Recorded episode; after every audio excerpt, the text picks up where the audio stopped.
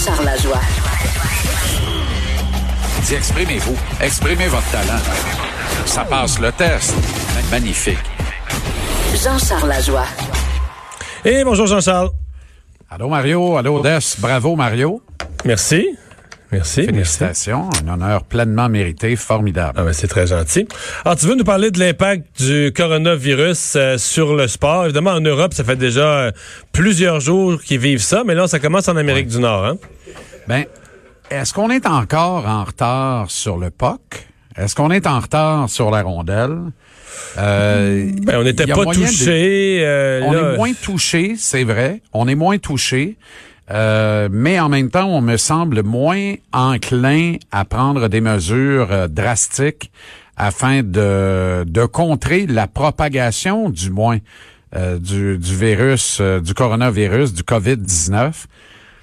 En même temps, Mario, il y a un certain cynisme de la part d'une classe un peu plus euh, intellectualisée ou informée, renseignée de la population. Et ils sont intellectualisés euh, en même temps. Je parle de la classe médicale euh, qui hésite à crier haut et fort, là, mais qui se qui en même temps se, se désarçonne devant les statistiques affolantes de propagation et de morts liées à d'autres virus comme l'influenza par rapport au coronavirus. Ça n'a pas vraiment de rapport. C'est l'influenza, personne meurt de. C'est comme un euh, mensonge. on dit qu'il y a des dizaines de milliers qui meurent de ça, mais tu comprends, euh, c'est une maladie contrôlée, euh, tout le monde est ben, vacciné. des gens très âgés, des gens très âgés qui seraient peut-être morts d'autres choses finissent par mourir de ça, tu sais, mais.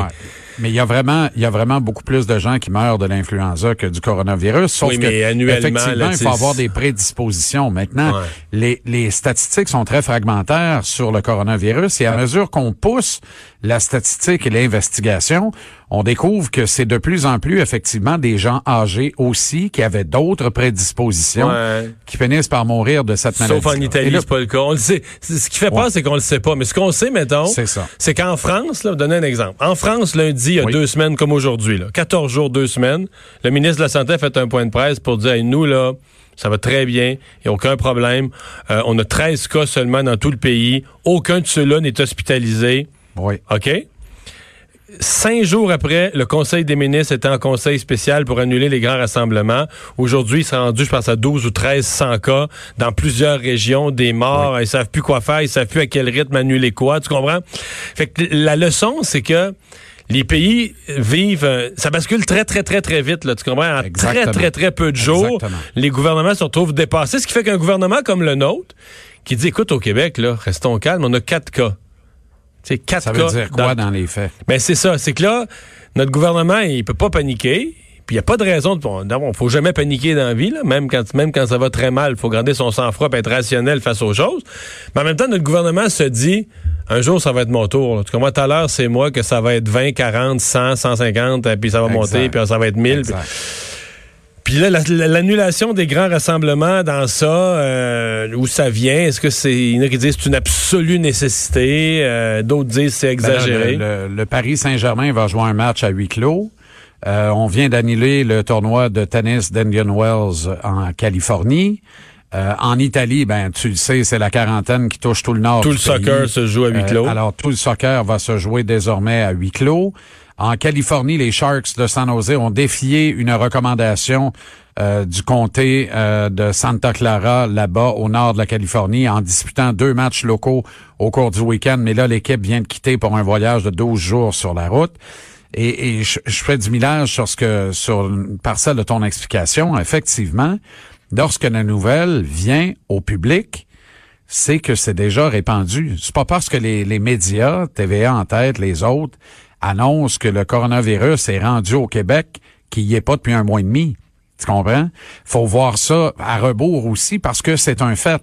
Avant que l'on ne constate tout ça, il y a une période de gestation et dans cette période-là, c'est ça qui fait qu'à un moment donné, ça devient incontrôlable malgré toutes les mesures qui ont été hmm. prises. Voilà pourquoi il est impératif de prendre des mesures d'avance et c'est là mon interrogation. Est-ce que les circuits professionnels nord-américains en font assez? Ouais.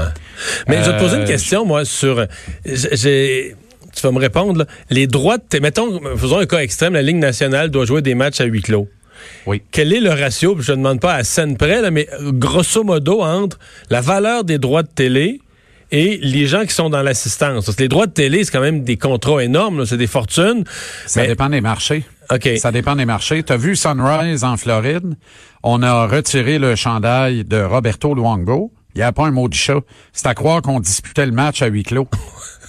Non, mais c'était pathétique. Il y avait quoi? Il y avait 7 000 personnes, 10 000? Oh, même pas. Même pas? Même pas. Euh, non, ben, il y avait pas un show pour le début des cérémonies qui était quand même à 5h30. Là.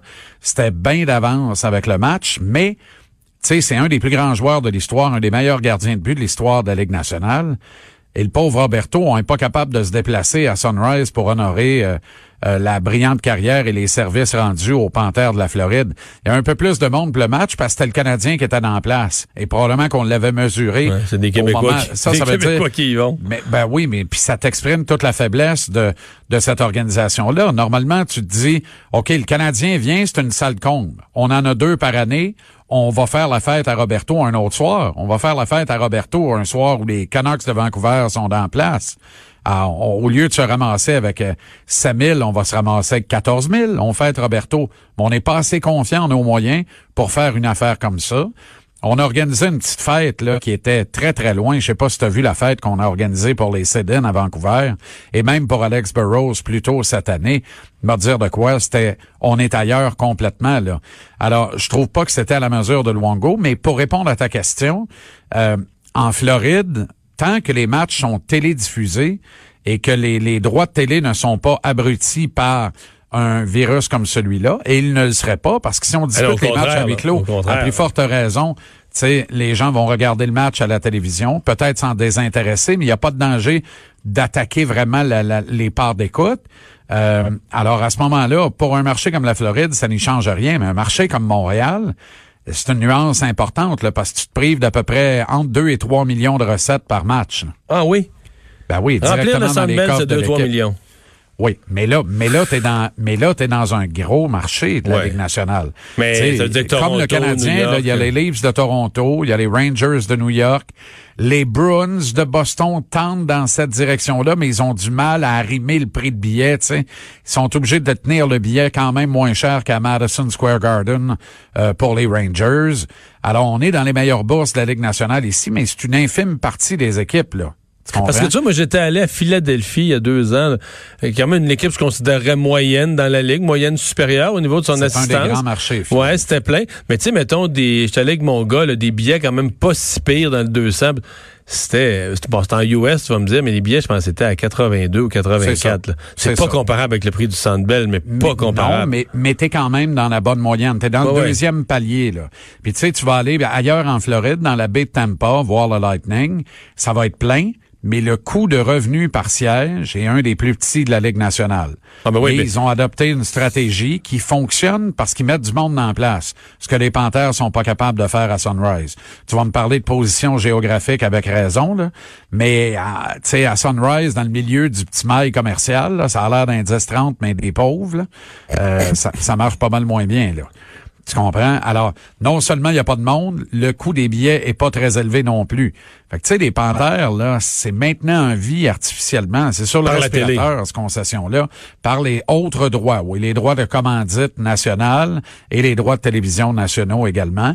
Cette espèce de, de partage des recettes là, entre et une convention collective serrée qui fait en sorte qu'on est en principe dans un partage de 50-50, mais il y a une clause escroc à 13 à 15% pour les joueurs. Alors, on est 50-50, mais si je gagne 10 millions, tu vas me donner en réalité 8,7 millions parce qu'il y a 1,3 que tu vas te garder au cas où on perd de l'argent cette année. Puis c'est de l'argent que je récupère pas si on n'en perd pas. Fait que c'est pas un vrai partage 50-50. Alors, quand la Ligue nationale se targue d'avoir un partenariat rêvé avec les joueurs, ça l'est pour les propriétaires, ça l'est pas pour l'association des joueurs, mais quel est le levier de l'association des joueurs? Si tu regardes l'évolution du euh, plafond salarial et des joueurs les mieux payés dans les quatre ligues majeures en Amérique du Nord, Mario, depuis 40 ans, c'est effarant. Le seul sport qui traîne de la patte, c'est le hockey. Hmm. Et pourtant, la courbe de revenus, le pourcentage d'augmentation, de progression des revenus est égal au hockey qu'aux trois autres sports majeurs. En Amérique du Nord, c'est le rapport de force entre les joueurs et les propriétaires qui n'existe absolument pas. Fait que ça, là, c'est de la frime, ça n'a pas de bon sens. Mais pour revenir à notre, à nos moutons, évidemment, là, les conséquences, plus tu avances dans la saison, plus les conséquences sont fâcheuses. Tu sais, si tu dois euh, jouer des matchs de série éliminatoire à huis clos, pas mal la catastrophe. Là. Ce que je me demande, euh, ce que j'ai de la misère à répondre, c'est, je suis dans mon salon, euh, je regarde, je regarde la grande finale qui va être la même que l'année passée entre les Bruins et les Blues. Il y a personne, il y a personne dans le dans l'amphithéâtre là. Est-ce que c'est plus plate pour la télé? Parce que l'ambiance sonore, je sais pas, est-ce qu'on réussit à te créer un spectacle qui est aussi bon ou tu sens un vide? Je, dirais que j'ai de la misère à répondre à ça. Est-ce que tu le sens dans ton salon que... Moi, je pense qu'on sentirait un vide, ah, oui, hein? assurément. Ah oui, oui, assurément. que oui. Hein. On sentirait un vide davantage que lorsqu'il y avait eu le conflit de travail des annonceurs et animateurs de Radio-Canada. Tu te rappelles de ça? On avait eu droit à des matchs de hockey sans descripteurs et analystes. Mais avec la foule, plein son sur Mais avec la foule, plein son sur la foule, les bruits ambiants, la musique du disque jockey ou encore euh, de l'organiste, mais absolument rien d'autre. D'ailleurs, ça c'est niaiseux là, mais est-ce que les équipes gardent l'organiste et le disque jockey si le match est disputé à huis clos? C'est une bonne question. Ben, probablement que le diffuseur le demanderait, voire l'exigerait en disant, ben là, arrache-nous pas toutes, là. Déjà qu'on n'a pas à foule. Est-ce que certains diffuseurs ajouteraient des bruits de foule? Des rires en canne, comme on disait à l'époque des, euh, des téléromans québécois? Ça serait pas mal le restant, là, des applaudissements à Cannes? Je pense pas, là. Mais disons que ce serait assez frappant et je pense qu'à court terme, ça susciterait une augmentation des, des parts d'écoute parce que le phénomène de curiosité ferait en sorte que tout le monde voudrait aller écouter ça, voir qu'est-ce que ça donne. Puis à un moment donné, je pense qu'on s'en lasserait. Parle-moi de la semaine du Canadien. Écoute, euh, les prédateurs de Nashville demain, Claude Julien qui a rebrassé les cartes ce matin, encore une fois, je, me répète là, Mario, puis c'est pas de l'acharnement, mais ça en est rendu drôle. Honnêtement, mieux vaut en rire. Dans mon cas, là, je préfère en rire. Je ne comprendrai jamais ce coach-là. Là, ce matin, il a décidé de retirer Brandon Gallagher à Philippe Dano. Et il a donné une promotion à Max Domi. Donc, Max Domi se retrouve au centre d'un trio complété par Charles Hudon et Philippe Dano et, euh, et Brandon Gallagher. Et Nick Suzuki se retrouve avec Arthur Lekonen, Jordan Wheel. Et Dano, certains médias ont avancé ça, se retrouve au centre du troisième trio avec Paul Biron et Joel Armia. Et Dano, c'est pas le meilleur joueur du Canadien, ça? Ben, pas nécessairement. Moi, je pense que c'est Gallagher qui est le chef de file ouais, de l'attaque. mettons, mais là... Avec la euh, blessure à Tatar notamment. Alors, c'est, mais c'est Gallagher la cible. Quand tu es un joueur de centre, tu veux jouer Gallagher à droite puis Armia pas loin derrière. Fait que Dano a pas tout perdu. Il se retrouve quand même avec Armia et avec Biron, qui est un bon vétéran et qui fait bien depuis son retour d'une longue blessure. Alors, est-ce que c'est ça le premier trio? Ou c'est Max Domi avec Brandon Gallagher et Charles Hudon? Alors, à trop vouloir équilibrer comme ça, on joue à qui perd gagne, là. mais on gagne pas. Tu comprends? On ne fait que perdre parce que on réunit pas les forces.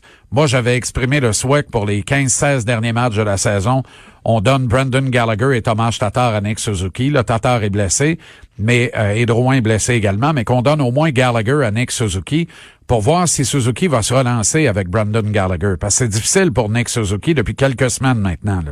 On sent l'usure de la saison. Voilà pourquoi je ne comprends pas non plus pour le motif qu'il n'a plus rien à apprendre dans un niveau inférieur et qu'il est vraiment un joueur de la Ligue nationale, on a choisi de ne pas le retourner à Laval pour 24 heures. La mesure administrative qui aurait permis de le rendre éligible pour le Rocket de Laval pour la fin de leur saison et les séries éliminatoires, le cas échéant. Et le Canadien a pris la décision de ne pas faire ça avec Nick Suzuki. Et je ne comprends pas pourquoi, Mario, parce que là, plus ça va, plus il est tranquille, mêlé.